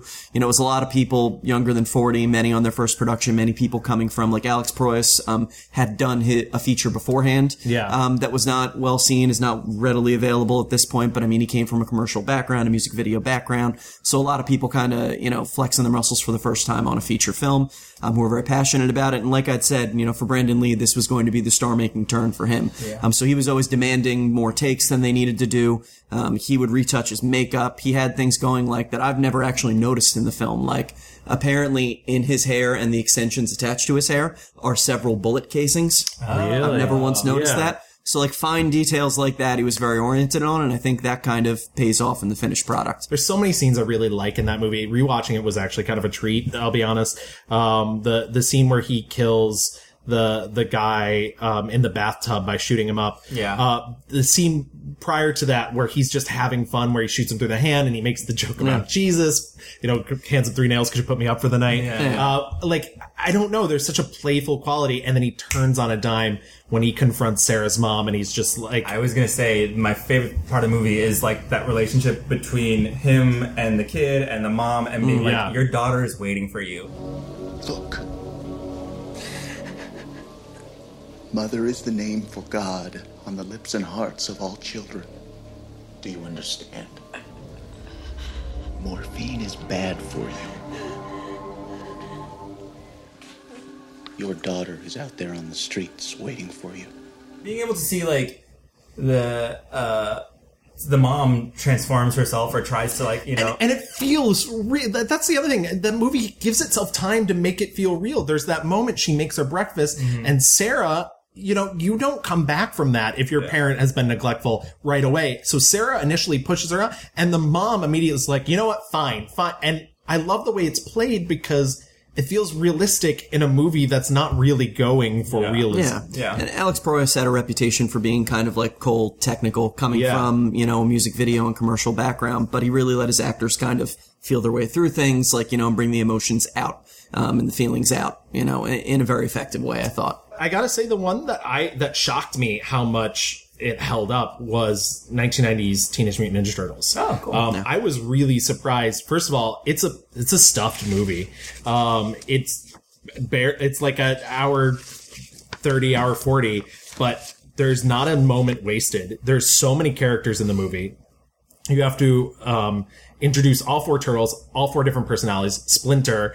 You have to be able to buy this world in which there are five foot turtles, Yeah. a four foot rat that talk, that can do, you know, ninjutsu. And then on top of that, you have the human characters who I think are very lovely played by, you know, April O'Neil, who is played by Judith Hogue, who imbues a r- real gravity to like she's a very real woman and i think it also says something that they didn't go out of their way to cast like a megan fox like Yeah, they yeah, did in the like they they cast a, a person like a well-rounded person who's like not a sex symbol she's fun she's quirky she's got a, some great one-liners and then Elias Codius as Casey Awesome. Jones, Yeah. who's such a fucking asshole. and I, I could not believe like how much of an asshole he is in this rewatch. I was like, wow, he must have seemed so cool when I was a kid. Um, I love guys who nag. Yeah, exactly. I mean, and that's essentially, and I will admit, when they kiss it, when him and April kiss at the end, I was like, that, did she, no.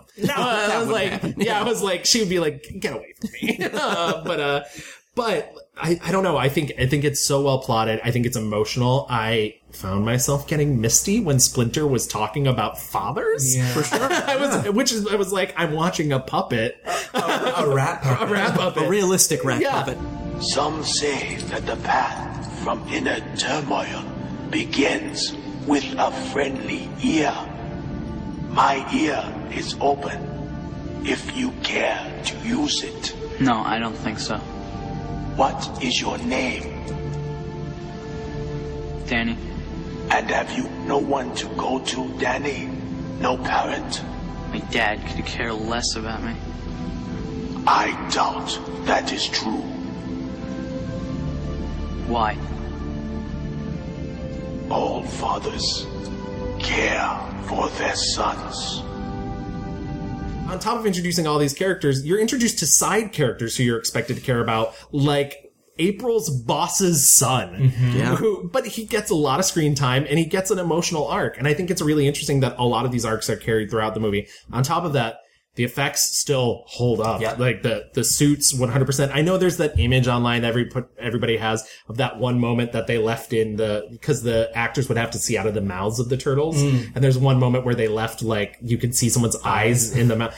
Like whatever. One moment, please. But It was 1990. Yeah, Yeah. exactly. And the suits are really expensive. They're really hot. They were all mechanic, like to move them. It's, I think it took like two different puppeteers to move the mouth wow. because it's all mechanics. And then on top of that, the other gutsiest thing is you don't see Shredder fully. Like you don't see what he fully looks like until 15 minutes before the end of the movie. Wow. Yeah. That's impressive. Like to hold your villain fully back. Uh-huh. They don't do that in movies anymore. um, you know, you like even I, I think my main example would be even Iron Man 3, which goes out of its way to hide its villain, introduces him in the first scene. Yeah, yeah, yeah. But Yeah. like this movie is is absolutely like, yeah, you're not gonna see him until you see him. It's funny thinking about so they have rebooted these movies. Yeah, whatever, made remakes. multiple times. Yeah, Yeah. Uh, the like you mentioned the Megan Fox uh, versions with Michael Bay, right? Yeah. they did. the- It's like Well, he this- produced them. Yeah, right? yeah.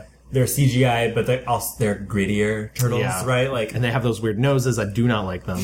like like all of their like bands are like falling apart. Yeah. You know, like they've been through things. I watched those movies for when we did superhero teams, and I will say the second one is like, if you if you put a gun to my head, a better movie than the Okay. first movie. Okay, okay. But like, but not not any, but not anywhere near the caliber of these films. And it's funny, like when you watch the first, when you, when you watch these mm, um, turtle movies, like Right. the original ones, there's like a magic. It feels like you're watching something like really special because the puppetry was so um, intense. Um, and now watching CGI turtles, it just everything is CGI. Like Right. there's nothing special. That, I mean, it is a lot of work. I'm not dissing like the work that people are doing, but there's something about uh, physical, actual like effects that is that is a lot harder to do. I think, Right. and doing it well. Good choice though. Yeah. Um, my pick is 1990s Darkman. Yeah, love it. Yeah, that is a cartoon that's actually a movie. Uh, Yeah. um, Darkman, directed and co-written by Sam Raimi. Yes. Famous for making emo Spider-Man. Uh, that's it though. That's it. Yeah, it Only never that. worked prior or after. Nope. nope. Um, yeah. Again, uh, it's funny that we're both you and me, Gavin, chose early, early things. Yeah. These are this is early '90s before I don't know toxic masculinity reigned. I don't know. um, but even if even even if you're going to talk about the crow, like the crow is very much not about a toxic. Ma- I mean, like he's literally doing Well, it because it's like the, gen- it- again, it's like it is everything that the genre was, and like taking a complete turn away from right. Yes. uh, Um. Okay. Darkman. So Sam Raimi had been wanting to do a Batman. He tried to get the Shadow rights. He Yeah. couldn't find. Uh. He wanted to do a superhero movie. Couldn't find one. So made his own. Yeah. they were like, "Oh, you directed that Evil Dead movie. Why don't you just speak to my assistant? Yeah. we'll get back to you." So he he struck a deal with Universal, um, and um, they so Liam Neeson stars as the titular Dark Man. Yes, cool name, but in a practical way, like it doesn't make sense. Like the, his powers are essentially he is trying to build like fake skin. He's like Right. a scientist trying to build fake skin. Um, to help burn victims, Yes. which is ironic. there you go. um, the building gets blown up by evilness, gangsters, yeah, whatever. Um, but he Durant. you truly. he doesn't die though. The, the the machinery, but whatever, whatever, whatever. He lo- he gets severely burned and like disfigured, and um, but he's able to hobble his way back to the building. I, I mean, also just to give him like he does actually have one superpower, which is in the hospital they give an experimental procedure Oh, that cuts him off from pain, which also increases his strength Yeah. and his like ability to move fast because he does. He, your body's not encumbered by the fact Right, that right. it would hurt. Because you're burnt. Yeah, I forgot that. He's like strapped into like the thing. Yeah, yeah. And like, do you know who was supposed to play the nurse in that scene and then got replaced at the last minute? No, Kathy Bates. What? Yeah, Would've been great. Yeah, yeah, would have been great just for one scene. Has she been in a superhero film at this point? I don't think so. Yeah. oh, she should play she, Madame she's Web. in. She's in Dick Tracy, I think. She's- actually. oh, the yes. stenographer. In She's there. the Yeah, yeah. stenographer, yes. Come on now. Read- It's a read read question. back his statement. wow. Incredible.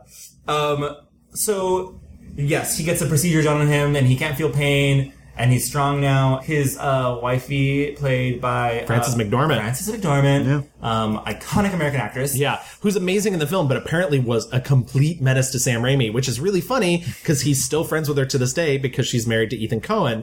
But when asked at the time about working with her, his response was, I thought I knew Fran. Apparently didn't.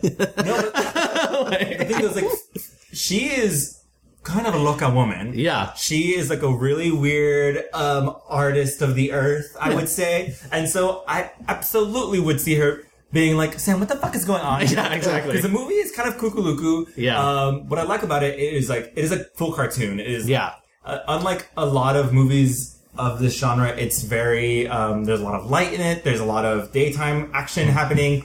Um, Sam Raimi said he got inspired by Phantom of the Opera, Elephant Man, because this, and the Universal horror movies, yeah, which we've talked about Mm. before. So like, a lot of this movie is so essentially he uh, he's able to figure out his skin thing, you know, and um, but it only works for 90 minutes at a time. nine minutes of time, and uh, what's the whole thing about being in the dark? So if he stays in the dark, the skin cells don't break down. Right, right. But if he's out in the sunlight, it's 90 minutes. Right. And so what he does is he starts using his like uh, science machinery to change his face into different people um, because he's trying to figure out like who the fuck wanted to c- kill him. There's like a very classic but very good version of the like no shoot him I'm the real one Yeah. uh, the, and and like he's doing it while he's like kind of melting um, but so uh, he lit- everyone thinks he's dead though um, he goes back to Francis and she's like no you're dead and he's like no it's me uh, it's very like dramatic it's like Yeah. kind of hunchbackian and and the accident has left him scarred too. Yeah. Like he's a nutcase Yeah. essentially. Yeah. The trauma, like, is very Ken Russell freak out, Yes, which I loved. I 100%. completely forgot about that. The the carnival scene is one of my Yeah. favorites. Yeah. When he's there, he's at the carnival with Francis McDormand and they're having a great time, but then he's like, oh no! Oh God. Oh Jesus God. Oh, tickle me, Donald. I'm a scientist. Oh, That's it. Think objectively. Analyze. Analyze. Wait. Wait. That's it. Control the rage. Just take it easy, Ben. Just take it easy, boy. I'm a scientist. I love the scene at the end with like the villain, which of course the villain is the guy that like you know it's it's very clear. Like the movie isn't like terribly like surprise shock, but it's just like it's very pulpy fun. Um, at the end when they're on, and the whole literally the the villain is like gentrification. I love buildings. Yes. Yeah. I want to build things. And that is literally like he has this speech about like when I was a kid I used to play on these steel girders and it's like what are you talking about you weirdo? And like, but that's like the explanation for like why he's so good at just like running around on them. Are you feeling scared up here during this fight? Not me. But I love that scene. They're like, Yeah. you know, it, it was. It's a fun movie. It's super visually interesting. Um, Liam Neeson's very good. Yeah. So is Friend. It's like uh, uh, very good actors. They all knew what they were doing. It feels like they this movie was able to walk that line of kind of campy, but like, and not trying to make it like too like r- gritty, realistic, whatever. Uh, it's it. Th- this movie knows what it is. It's such an interesting visually interesting movie. And what I love is like it's a very iconic like look, like the bandages, like you know, and but unlike say Spawn, you get to see Liam Neeson quite a bit in the movie. Um, even when he's you know has all the things, they are able to figure out a way to like show your hero, but also uh, and, and which I Darkman and The Shadow to me feel very similar. Yeah. um, just because I think Alec Baldwin and Liam Neeson are both very charming in the role, and the, the the hero has a lot to do with like light or I don't know, not being seen. That and it, whole it's just idea. so funny too that Liam Neeson's such an action movie star nowadays. This was the first. Yeah.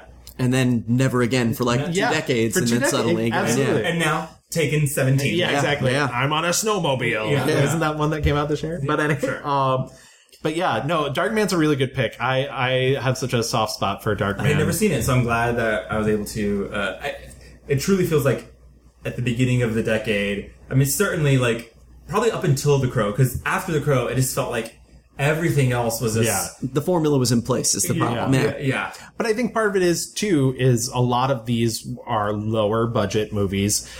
Teenage Mutant Ninja Turtles, The Crow, and uh, Darkman are all you know mo- people playing with what they have. Yeah. You know, you have things like The Mask. Even to an extent, Mystery Men are large studio films. Yeah. They have so much money. The you know the world is their oyster. Yeah. The Crow uh, cost fifteen million dollars, Yeah. so that's before money was put into it. After Brandon Lee died, to Right. like you know revive it, shoot extra scenes, things like that. Um, the entire budget for Spawn was forty-five million. the special effects budget was fifteen million, so it cost just as much as The Crow. That's insane for special effects. Um, totally makes sense. Dark Man was made on sixteen million dollars. Yeah. and, that's, and he only got that much because they started working with Universal after they got a greenlit. So before he only had like eight million. Yeah. um, and and that's what's fucking wild. Like you don't need the whole you know big budget for s- special effects and stuff. It's like truly storytelling about people and um, the extraordinary things that happen around them and the, the events of these things. It's not like sponge, like you know, and and everything is like the nerve gas that's gonna kill the world. Right. it's, if you're gonna do that, go all the way for like the full camp effect. If not, you're just fucking wasting my time. Yeah. Before we move into our fast forward, let's do our mixed reviews review. My one star review was 1986 The Phantom. My five star review was 1990s Darkman. Uh, my one star review was 1996's The Crow City of Angels, and my five star review was 1994's The Crow. And my one star review was 1996's Vampirella, and my five star review was 1990's Teenage Mutant Ninja Turtles. A lot of 1996 going on there. Yeah. Huh? For good, for good or bad. Did we all choose 96 movies as our one star review? 96 was your shit year. Yeah. Oh my god, 96 would happen. So now we're moving into our fast forward. You know, I think we kind of know where comic books are are moving into, and like I said, there's not a lot of competition outside DC or Marvel, Marvel because you get things like the Hellboy remake Yeah. that don't hit at all. So why don't we take the opportunity to let you talk about culture canon? Yeah, yeah. So Culture Canon is the brand new culture repertory program. I started up recently. Uh, there is a focus on film, given my background in writing about film and hosting film screenings. Uh, but we hope to expand beyond to live music events, literature events, you know, readings, things along those lines. Ugh, reading, what's that? People are not big fans of books. these days. We're hoping to help with that a little. Uh, Yeah. could you turn it into a TV show? no, I, I love books. Do you guys think that there is a world where you know? Because like Image is arguably mm, as successful as it has ever been. Yeah. Currently, right? Um, do you ever think there's a world where like we're gonna see like I don't know Morning Glories TV show series or you know any of these books that are pretty popular? Um, like, is someone gonna finally come out and say like, okay, we need to do something to put up against uh, you know? I mean, we saw like Sin City came out like Yeah. whenever like stuff in that genre, that realm. TV's going to do it for the most part. I mean, we've got Umbrella Academy television show, The Boys just dropped, you know, Yeah, all yeah. kinds of adaptations of comics that really are more fitting for, you know, the serialized uh, structure. True. And that's the other thing, as I I was going to say, is, you know, especially talking about image, most of the things that image traffics in nowadays are not superheroes. Right. I mean, you, you do every now and then, o- obviously, Black Hammer was just picked up and, like, is, it's trying to launch its own y- connected universe. I always think it's weird when people try and start at the connected universe. I think that's a bad idea. Valiant has a bunch of has a bunch of movie deals and has been trying for years and years and but anyways, but I I think the the things that you're talking about are are going to be very different because they won't be superhero adaptations. Yeah. You know, Sex Criminals has been in the work for a while. It's almost like are there any other singular heroes left in the independent sphere that have not Superhero wise. superhero wise? Okay. because when we're talking about you know, is there another Spawn out there? Is Right. there another like? And we know that there are more singular heroes in the Marvel universe. Like we, they just announced a She-Hulk show, Miss Marvel. Show. Like, Yeah. there are singular heroes still out there, but are there singular heroes out there that are not Disney properties that could be make their way into um, our you know brains. I mean, I think at some point someone's going to adapt Robert Kirkman's Invincible. That's what I was about to say. Yeah, Yeah. because that also it's such a great example of somebody owning one universe, being able to do whatever they want, and ending it when they're done with it. Yeah. um, which just doesn't happen. It does feel like a lot of properties that are being picked up are not superhero focused, right? Yeah. Like, or if they are, they're very like they're, they're the weirder side of things. There, I mean, the boys is a full you know uh, Yeah. takedown of the properties or um, of the genre, and uh, it definitely feels like- Preacher as well. Sorry, Yeah, just, no, just Preacher mentioning also, yeah. because uh, Garth Ennis created them both, and he's very ripe for a TV adaptation. I feel like. Yeah. Well, Preacher at the same time too. I mean, I find it interesting how far that strayed almost from the beginning from Yeah. the comics at the same time That's too. why. where that's why I stopped watching it. I keep with it, but yeah, there's no real reason to. Um, Yeah, it's just really interesting. I wonder if it's you know we have moved we we we had the '90s where it was like experimentation, figuring out what to do, and then we had the early millennium with Spider-Man and X Men, um, and then turned into the Marvel Golden Age that we are like sitting upon now. But it almost feels like anything beyond that, like there are only so many fucking movies that Disney and Marvel can make, right? Like Yeah. and it's going to be interesting to see what's going to happen next. w- You know, post Iron Man, like, Yeah. w- will they ever reboot that with a new person playing him? Who the fuck knows? Now with Spider Man bullshit blowing up in their face, like Mm. Mm-hmm. my big litmus test at the moment is Eternals Hmm. because Eternals is a comic book property that is largely unknown, and I know everybody keeps being like, "Well, Guardians of the Galaxy was unknown."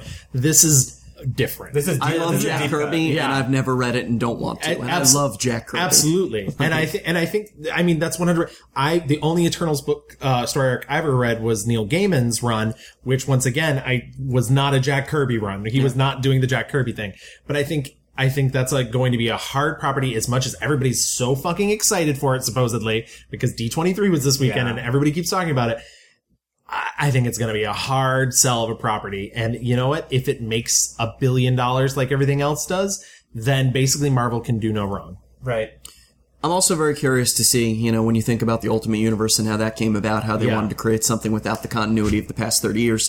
The moment you publish your second fucking issue, you have continuity. Absolutely. It's the problem. So I'm wondering when that principle happens with the MCU, what they're going to do there. When they realize we have 10, 20 years of continuity backed up, what do we do to reboot? And That's that- going to be another litmus test, I think, too. And that's how you end up with Sarah in your second movie. There you go. um, it feels like now that more Hollywood people are like, okay, if we can make superheroes work on film, like what other weird shit can we find in graphic novels and comic books to make that happen? Yeah. It feels like Saga should be like the longest running thing I've seen on sci fi ever. Like, I feel like that's such a natural place But for it maybe to live. that's because there's like year long breaks and everything. But anyway, And we're at the exact midpoint right now, if I Yeah. recall properly. Yeah. Yeah. We're at the midway point of the of the series? Yeah, Yeah. yeah. So 54 is the midway point of the series. Yeah.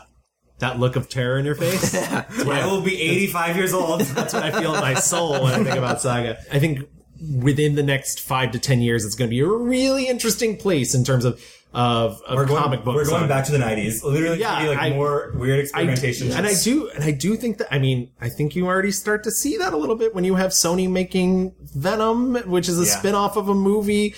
But not a spin-off. Yeah. So I think you're facing a little bit of that because Well, we Venom, to me, the most felt like those '90s Oh, um, '90s superhero movies, which is I, I don't even want to say for better. I mean for worse. Yeah. It felt Again, like it felt like it was embarrassed to be part of the comic universe. Yeah. Um, but also on the flip of it, we saw them experiment with Into the Spider Verse, which Right. was amazing. Yeah. Right. Um, and uh, yeah, it'd be really interesting to see uh, how. I mean, how many fucking celebrity A-list blockbuster motherfuckers can Disney find? Like Evangelina J- Jolie and Selma Hayek are Right. in our like fucking Yeah. you know our ninth tier superhero team movie. like what the fuck? There is Yeah. going to be. Uh, I mean, there has to be. There's going to have to be a place where this kind of like all blows up and it's like you know. Yeah, there does. And clean it I, I out. keep, I keep waiting for it's, it's like that moment where you know somebody has pulled the pin on the grenade and you're just waiting for it to go off. And Yeah. I do keep worrying about that.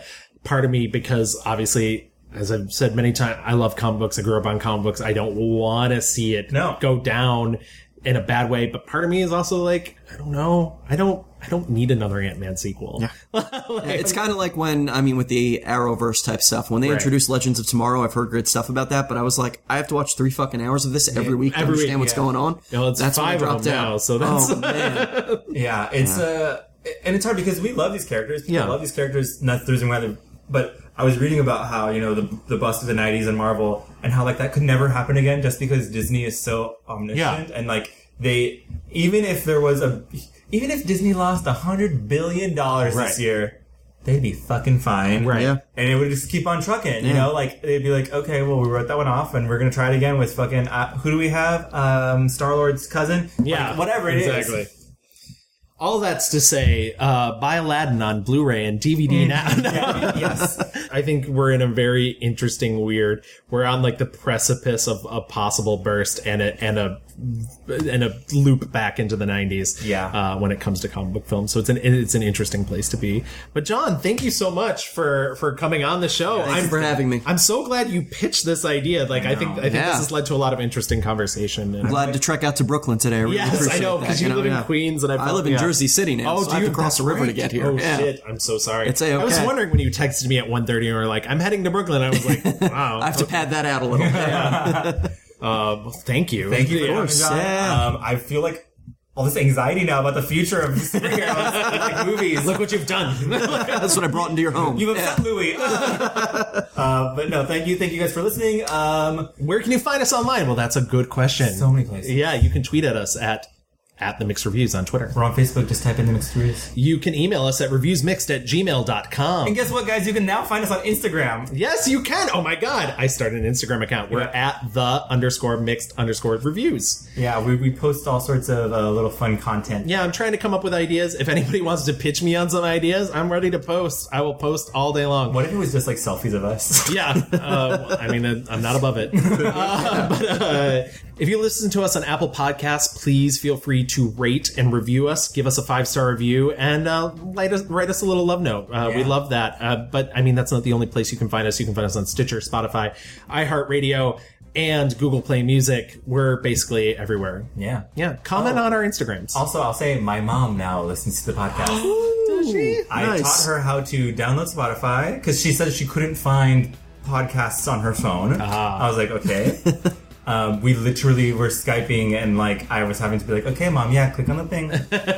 She's like, well, if you can do that for all our listeners, Yeah. by the If way. anyone needs any help finding us, I got you. Yeah, DM us on the uh, Instagram. Yeah, but uh, thank you guys for listening. Thank you guys for listening. Thank you, John. Yep. Thank you for having me.